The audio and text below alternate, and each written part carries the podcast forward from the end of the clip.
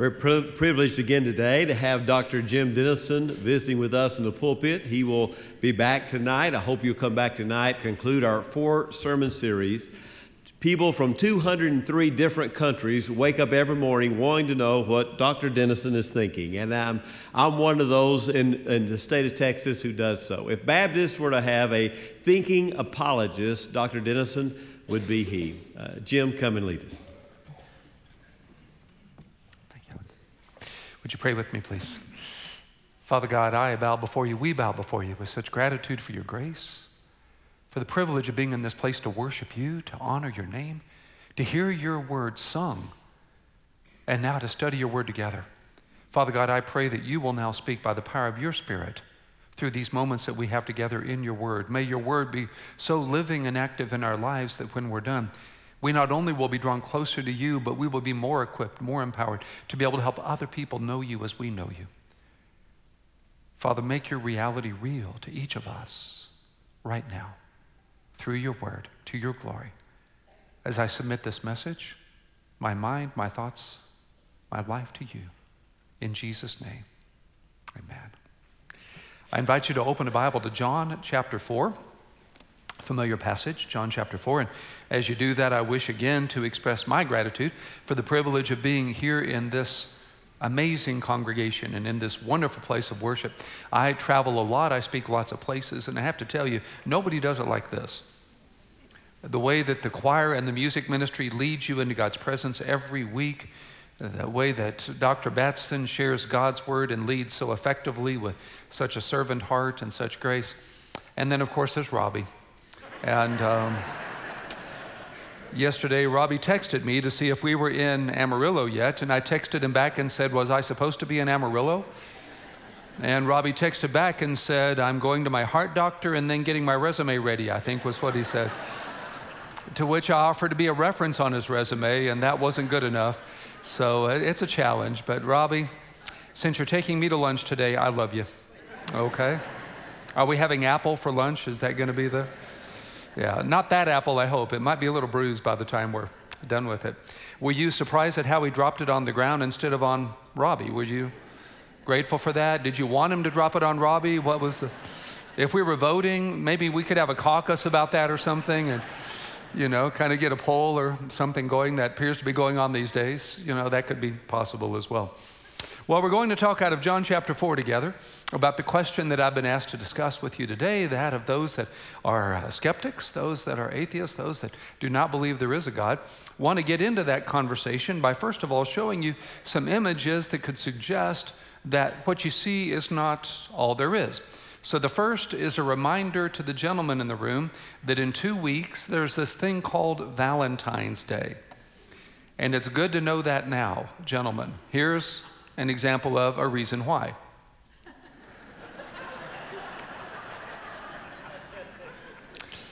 you can make your choice accordingly, can't you? The next image I threw in just because I really like it. There you go. Uh, we wonder what the future looks like there, don't we? You know? As a grandfather myself, I can tell you that's a dangerous position in which to be. All right, so here is a lovely, tranquil scene because you don't have the caption.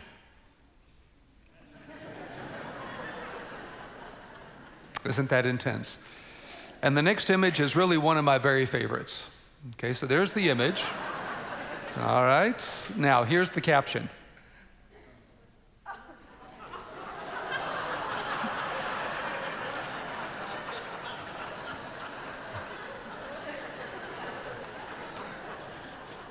That's just terrible, isn't it? Isn't that just awful? Poor buddy, he'll never be the same. I like the face of the other guys too. They weren't happy with it either, you could tell. They're all kind of, uh, kind of astonished there, aren't we? Kind of frightening. What you see may not be all there is. We could perhaps agree that that is the case. Here is Christ Church, Oxford.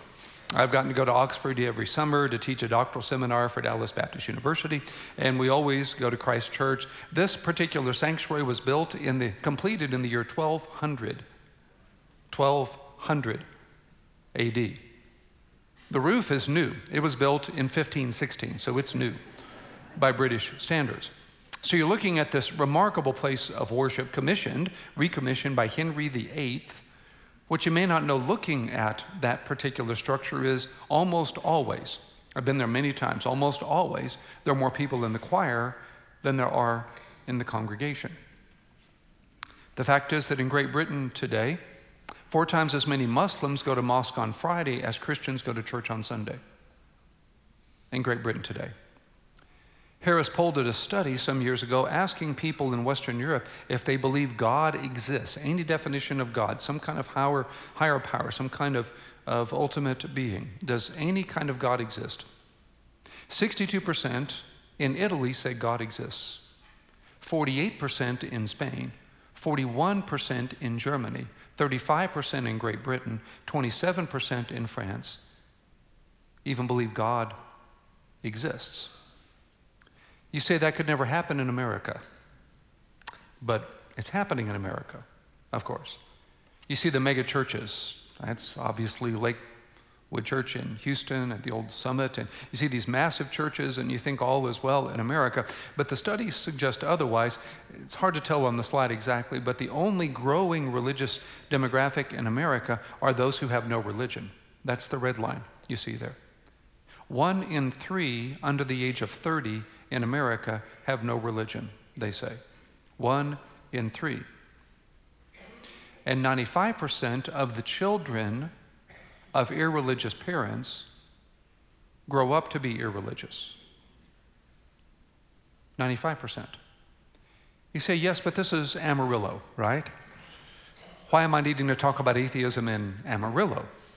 as uh, Nick and I were getting off the uh, plane last Sunday, I pointed out to him in the airport last Saturday, pointed out to him in the airport right there on the wall, this massive display of churches in Amarillo. You've seen it perhaps going in and out of the airport. You drive around Amarillo and you see these massive churches, really. Uh, as I say, on every street corner, there are lots of big churches and lots of growing churches. You look at how your church is doing, how you're thriving, how you're growing, and you may think that what's happening in Europe and what's happening in parts of America could not happen in Amarillo. So I did a little study. I looked up something called the Association of Religion Data Archives. And according to them, from the last census, 2010, in Amarillo, your population was 251,933. That was your total population in the year 2010, they said. Of that population, 176,816 have a membership in some religious body. Now, the vast majority are Christian, but that also includes Muslims, that includes Buddhists, that includes Scientologists, members in any religious body. So when you do the math, the result, according to the Association of Religion Data Archive for Amarillo, Texas, the result is 80,177, roughly one in three in Amarillo, have no religious commitment of any kind. In Amarillo, around one in three. Well, don't feel badly about Amarillo. Your number's actually smaller than it is many places. When I was pastor of Park Cities Baptist Church in Dallas, I wanted to know something about our demographics, so we commissioned a study. We discovered that within three miles of our church, three miles of our church, 144,000 people living within three miles of Park Cities in, uh, in Dallas, Texas. Of that number, we called all the churches in that three mile radius. We asked them their attendance on a Sunday. It came to 15,476. We doubled it because we assumed some in the three mile radius drove out to go to church, although a lot we knew drove in, but nonetheless. And we wound up with roughly 114,000 people within three miles of Park Cities Baptist Church, not in anybody's church on any Sunday. The topic I've been asked to discuss with you is a topic of increasing relevance in our culture. What would you say to the so called atheist next door? What would you say to that one in three in Amarillo? What would you say to that person who really just doesn't believe, no matter what you believe? And they'll say that is just your truth. That doesn't have to be their truth, that's just your truth. And what would I say to a person who happens to hold that position today, here in the sanctuary or watching us by television? What would I say? Well, the topic for our discussion is in John chapter 4 Jesus and the so called woman at the well. You're familiar with the uh, geography in Israel. Down here, of course, is Judea, up here is Galilee, and here in the middle is Samaria. Jesus has been down to Passover. He's making his way from Jerusalem back up to Galilee, up to Capernaum, where he lives there. Typically, the Jewish people so hated the Samaritans, we'll get to that in a second, that they would cross over the Jordan River. They would go on the east of the Jordan River and then cross back over. They would go completely around Samaria. But Jesus didn't do that. In fact, he made his way, as the text says, to a thing known as Jacob's well. That's what it looks like today. And that's a close up of the well. It's 100 feet deep. You can still drink from it. I have drunk from Jacob's well. We don't go there anymore. It's in a part of the West Bank that tourists don't typically visit anymore. But back in the day, we used to go every year, and you can drink from Jacob's well. And so Jesus is there, and in John chapter 4, it says in uh, verse 6 that he was wearied from his journey, so he sat down beside the well. It was about the sixth hour, that's 12 noon, as we would calculate time. And then verse 7 There came a woman of Samaria to draw water. Jesus said to her, Give me a drink. His disciples had gone away into the city to buy food. The Samaritan woman said to him, How is it that you, a Jew, ask for drink from me, a woman of Samaria? For Jews have no dealings with Samaritans. And here we discover the first of three principles I'd like to suggest to you today. It is the principle of establishing relationship with those you would seek to influence for Christ. Going to those who will not come to you. Going to the Samaritan woman at the well who would never have come to Jesus in Galilee or in Jerusalem.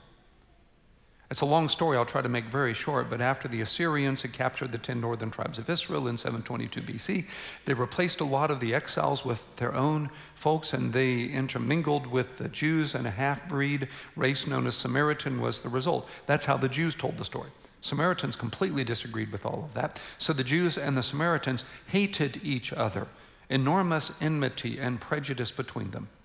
In addition, a rabbi would not speak to a woman in public typically. Rabbis were sometimes known as bruised and battered rabbis. They'd walk down the street. If they might look upon a woman or a Gentile, they would close their eyes and walk into walls, thus, bruised and battered rabbis. And this woman is a social outcast. We'll discover later in the story she's had five husbands. The man she lives with now is not her husband. She has to go to this well, passing others at the heat of the day where there would likely be no one else there because she is such a social outcast. So here is Jesus speaking to a social leper, a female, a Samaritan, going to the person who would never have come to him. And that's the first step in building relationships with those who don't believe is to earn the right to share what you believe. So imagine yourself in a situation like this. Let's suppose, oh, just for argument's sake, let's say that a Muslim family has moved in down the street.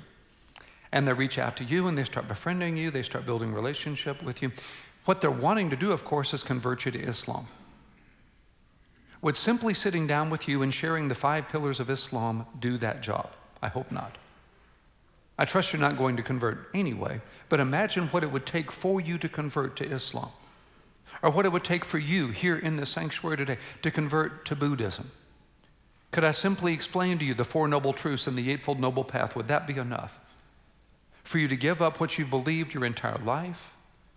For you to withstand the scrutiny and the outrage, perhaps, of your family? For you to make the kind of life change I'd be asking you to make. That's what you're asking a non Christian to do, especially someone committed to an atheistic position. If you don't build a relationship, you really haven't earned the right to share the good news. Ken Medema, a blind singer and songwriter, a friend of mine, in one of his songs says, Don't tell me I have a friend in Jesus until you show me I have a friend in you. So we're first building relationship. Now, caveat you're doing that because God loves that person, whether they ever love God or not. If you're doing this purely as a means to the end of trying to convert a soul, understand you can't convert souls anyway, only the Holy Spirit does that. But if they think this is a means to some end, of course they'll reject the relationship as you would, as I would. If I thought the only reason my Buddhist friend was developing relationship was to make me a Buddhist, obviously I've undermined the relationship. So you're building the relationship simply because you love God and you love your neighbor. Simply because this is someone for whom Jesus died. Simply because God loves them and you love them. You're going to the Samaritan woman who could never come to you. Now, when you do this, you move into the second phase, and that is to anticipate objections. We build relationship and we expect objection. So you skip on down to verse 19. After Jesus has exposed the fact the woman has had five husbands, the person she lives with now is not her husband, she begins to try to divert the conversation. Verse 19 The woman said to him, Sir, I perceive that you are a prophet. Our fathers worshiped on this mountain, but you say Jerusalem is the place where people ought to worship. So here's the story Mount Gerizim in Samaria was the place where the Samaritans built an alternate temple after the Jews refused to allow them to worship at the temple in Jerusalem. In the second century before Christ, a man named Hyrcanus gathered together a band of Jewish mercenaries and they destroyed that temple. Those are the ruins of it. Of course, the Samaritans, from then all through history, hated the Jews for having done so. Imagine that some competing world religion came to First Baptist Amarillo one day and destroyed this sanctuary in which your congregation has worshiped since 1929. Imagine the enmity that would exist. So that's the question that she's raising, but it's a diversion, obviously, from the conversation at hand. And Jesus responds, Woman, believe me, the hour is coming when neither on this mountain nor in Jerusalem will you worship the Father. You worship what you do not know. We worship what we know, for salvation is from the Jews. But now he moves it right back to the point. But the hour is coming and is now here when true worshipers will worship the Father in spirit and truth. The Father is seeking such people to worship him. God is spirit. Those who worship him must worship in spirit and truth. He's back to the point of spirit and truth. So I build a relationship, and once I've begun to build that relationship, I should expect and be ready to answer the objections of the person with whom I'm sharing the gospel. So at this point, I need to impose on you a five minute apologetics lesson. All right? Apologetics has to do with methods of defending the faith. A, from the Greek word apologia. Be very grateful. Right now you're thinking, well, I didn't come to church for this. Well, if you were one of my students, it would take us 16 weeks to do what we're going to do in about the next five minutes. All right? If you'd like to know more than we're going to do in five minutes, there are any number of good websites you can go to. You can go to our website, denisonforum.org, and you'll find there various essays why Jesus, why believe the Bible, why believe in God's existence, uh, all sorts of faith questions that are addressed there on the website. So if you'd like more than we're going to do now, then you can go there and get all of that. What I want to try to do for the next few minutes is have a conversation with a skeptic around the most common questions that skeptics ask and I want to try simply to suggest to you the reasonableness, the rationality, the inherent logic of believing what Christians believe. Am I about to prove to you that God exists and the Bible is true and Jesus is the Son of God? Categorically not. You can't prove a relationship any more than an atheist can disprove that God exists or the Bible is true or Jesus is the Son of God. A relationship can't be proven. I can't prove to you that I like Robbie. In fact, Robbie would think there's very little evidence to indicate that relationship. But even if I bought lunch today, Robbie could say, Well, you're just setting me up, which I probably would be. If I said nothing but nice things about Robbie, he would become paranoid, wouldn't he? And understandably so.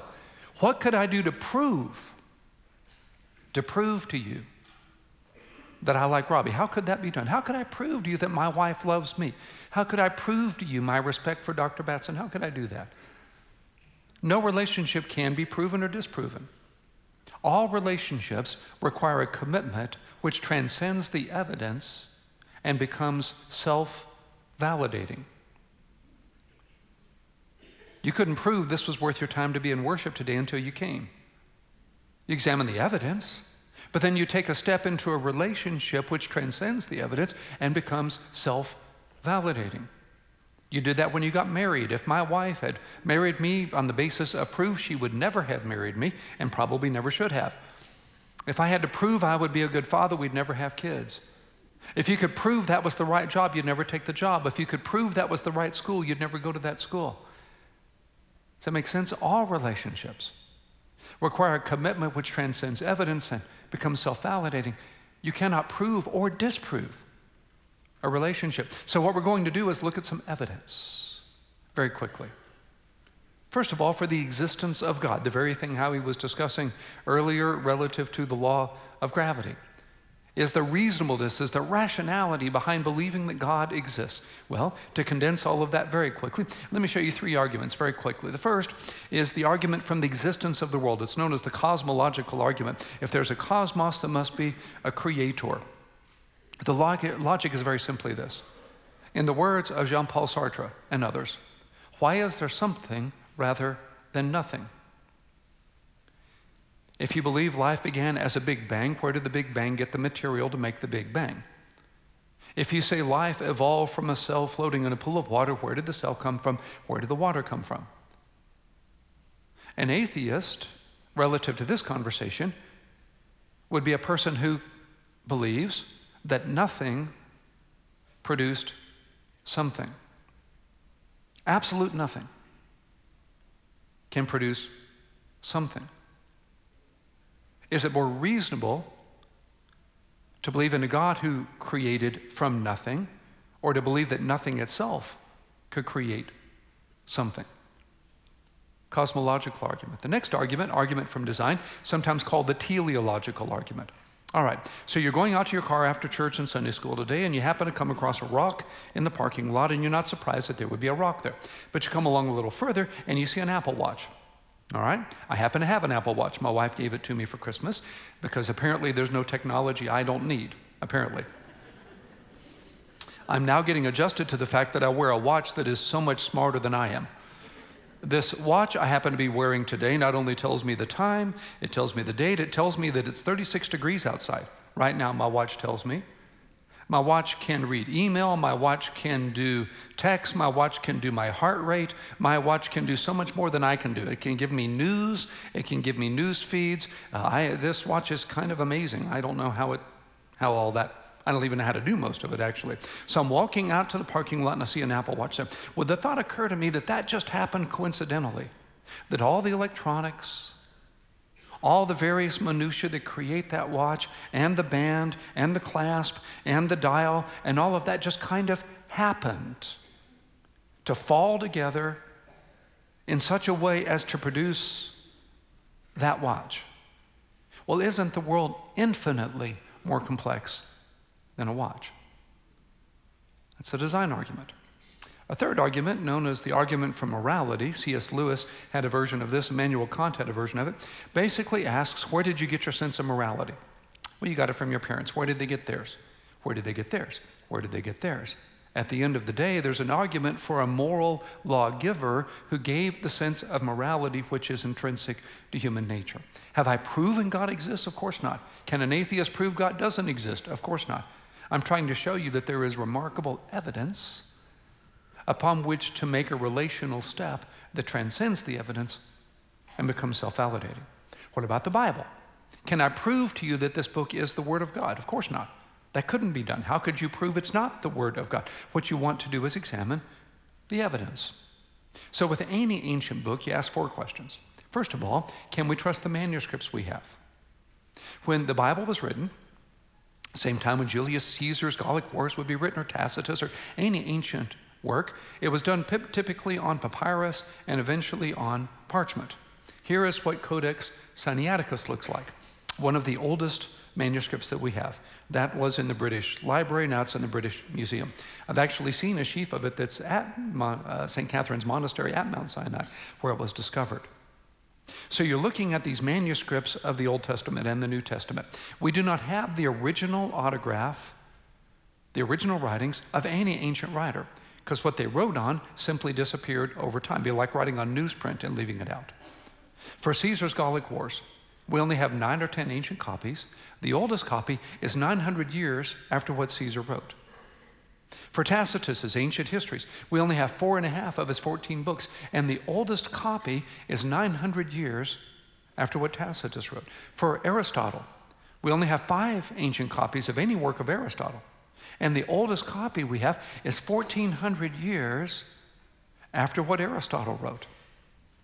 For the Bible, for the New Testament especially, we have 5,000 ancient copies in Greek, 10,000 ancient copies in other languages, and the gap between what they wrote and what we have is 30 years for fragments and 300 years for books. Textual scholars tell us what we have today is 99.2% the original. And the 0.8% about which any question remains affects not one matter of doctrine, faith, or practice. The manuscript evidence for the Bible is remarkable. The evidence from fulfilled prophecy is remarkable. Most scholars would tell you there's something like 48 prophecies made about the Messiah, all of which Jesus fulfilled. Some would say 300, but most would settle around 48. So a mathematician some years ago determined the odds of Jesus fulfilling eight of the 48. 1 in 10 to the 17th power number looks like that. To illustrate that, fill the state of Texas two feet deep with silver dollars. Put a red dot on one. Lead me around blindfolded all day. At the end of the day, I reach down and pick up a silver dollar. The odds I picked up the dollar you marked are the odds of Jesus fulfilling eight of the 48 prophecies he fulfilled. What are the odds of his fulfilling all 48? 1 in 10 to the 157th power. That number looks like that. That number is larger than the number of electrons in the universe. And then you'd look at archaeological evidence that is overwhelmingly supportive of the Bible, and you'd look at internal consistency. All of that to say evidence for Scripture is remarkable on the side of faith. And then one last question How can I know that Jesus actually existed? and that he is in fact the Son of God. So now you're looking at evidence outside the Bible. This is one of Tacitus's annals, a first century writing Roman historian who documents conclusively that Jesus existed. He calls him Chrestus and says that he was crucified at the hands of Pontius Pilatus. And a most mischievous superstition broke out, he says. He was no friend of Christianity. I can prove to you without the Bible, based on the writings of Tacitus, Mara bar Serapion, and Suetonius, Pliny the Younger, and Josephus, I can prove to you that Jesus existed. He was crucified by Pontius Pilate. He was buried, and on the third day, his believers believed, his followers believed he was raised from the dead and worshiped him as a God. I can prove all of that without ever opening a Bible. And then we get to the question of the resurrection itself. This is the garden tomb place where many scholars believe Jesus was buried after he was crucified, and inside is the place where his body would have been laid. His head on this end and his feet down there. And of course, the tomb is empty. So, what became of the body? So, the disciples stole the body, overpowered the guards, stole the body. 500 of them then saw the risen Christ, although he was a corpse, and 500 of them kept the story, and 500 of them died for a lie. A handful of Watergate conspirators couldn't keep the story straight. And yet we're to believe that hundreds and hundreds died for a lie. The same problem with the women stealing the body and then dying for a lie. The authorities stole the body. So the Christians begin proclaiming the resurrection, and the authorities are going to produce the corpse, which of course they didn't. Or they went to the wrong tomb. Joseph owned the tomb, the Romans had marked the tomb. Or Jesus didn't really die. He somehow survived the spear that pierced to the pericardial sac around his heart. And he survived being put in a mummified, uh, airtight shroud for three days. And he somehow vanished outside of that because John's gospel tells us that the shroud was collapsed on top of itself. Not unshredded, but collapsed on top. And somehow he pushes aside the stone and he overpowers the guards and he appears through locked doors and he does the greatest high jump in history at the ascension. That's the swoon theory. At the end of the day, there is no, re- there is no explanation for the resurrection or for the changed lives of Jesus' followers, but that the resurrection itself is a fact of history. So we're looking at evidence, remarkable evidence, that God exists and the Bible is God's word and Jesus is God's Son. We're preparing ourselves for conversation. You don't have to know everything I've just said. Again, it's all on our website and other places as well. But you want to be praying. You want to be asking the Holy Spirit to prepare you for this conversation. You want to be ready to talk to this person about what you believe and why you believe it. And then finally, you build relationship. You have prepared yourself for questions. Now you're ready to bring the conversation to an actual presentation of the good news of God's love. And so in verse 25, the woman says to Jesus, I know the Messiah is coming, he who is called Christ. When he comes, he will tell us all things. And Jesus said to her, I who speak to you am he. And not only did she believe, she brought her entire village, and they came to believe as well. Francis of Assisi is often quoted as saying, Preach the gospel at all times, when necessary, use words. I like the sentiment of that, but let me tell you, it is necessary to use words. If they see your life but don't hear the proposition of the gospel, they cannot be saved. I remember seeing a story years ago. A high school wrestler, his best friend was a guy on the wrestling team. Some, neither of them were believers. Well, some years later, as the story goes, this fellow became a Christian and he wrote back to the other fellow and he told him about his newfound faith and wanted this other person to trust in Christ as well. And he gets a letter back from the other person that shocked him, that said that in fact the other person was a believer.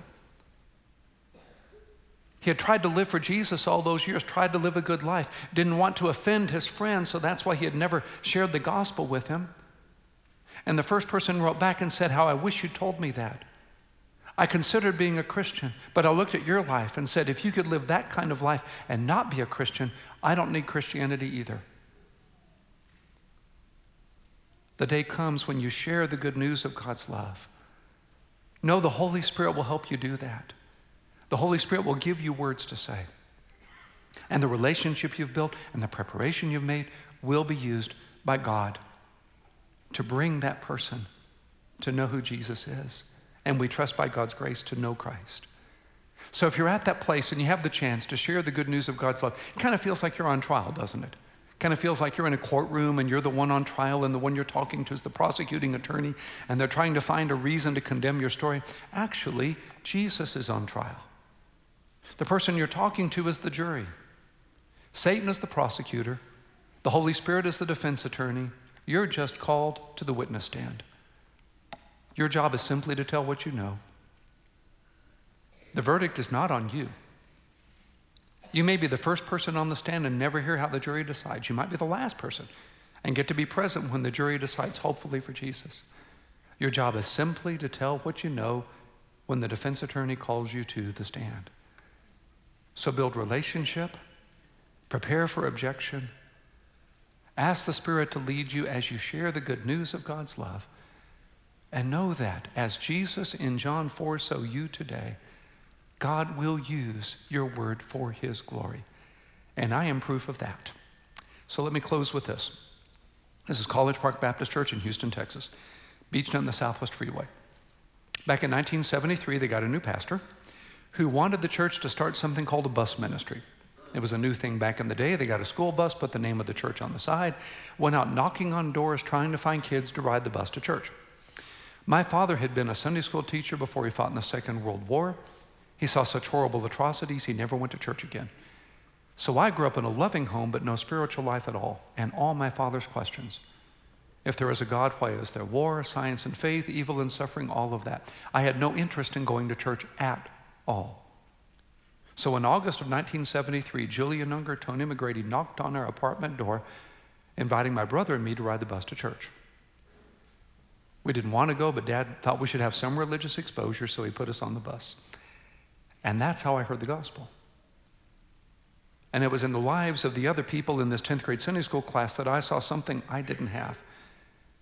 And it was in reasoned conversations with the pastor and with Sunday school teachers and with church members that I was drawn to faith in Christ. I was that woman at the well. I would never have come to Jesus, so Jesus sent somebody for me. So here's the question who's waiting behind their door for you. Let's pray about that. Take this moment, if you would, just you and God. And in this moment, just you and the Lord. Ask the Father to put that name on your heart right now. Ask God to put that face or that name on your heart. Who is that person? God would have you be praying for right now. God would have you be building relationship with right now. Pray for them right now. Ask God to show you how to take the next steps. Commit yourself to be ready for those conversations, to be ready for those questions and challenges. Ask the Lord to use you. As Julian Unger and Tony McGrady were used in my life in 1973. Ask God to use you to help that person know Christ as Lord. Do that right now.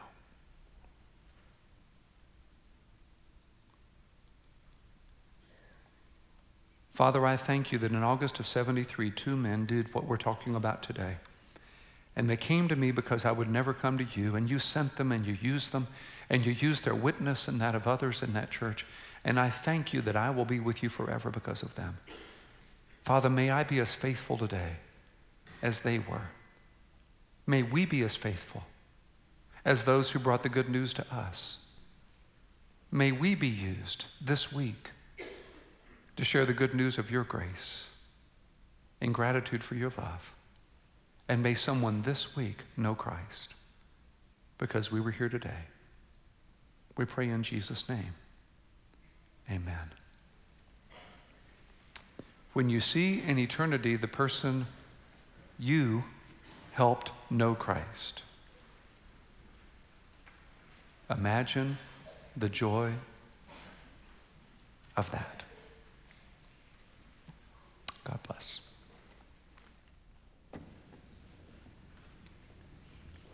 Thank you, Jim. Maybe you're here today and this is your day to profess the Lordship of Christ Jesus. The evidence is there, but the Holy Spirit has chosen today to work, work on your heart and on your mind. And maybe looking at the evidence and the presence of the Spirit, that even today is your day to utter the most important words ever spoken Jesus is Lord.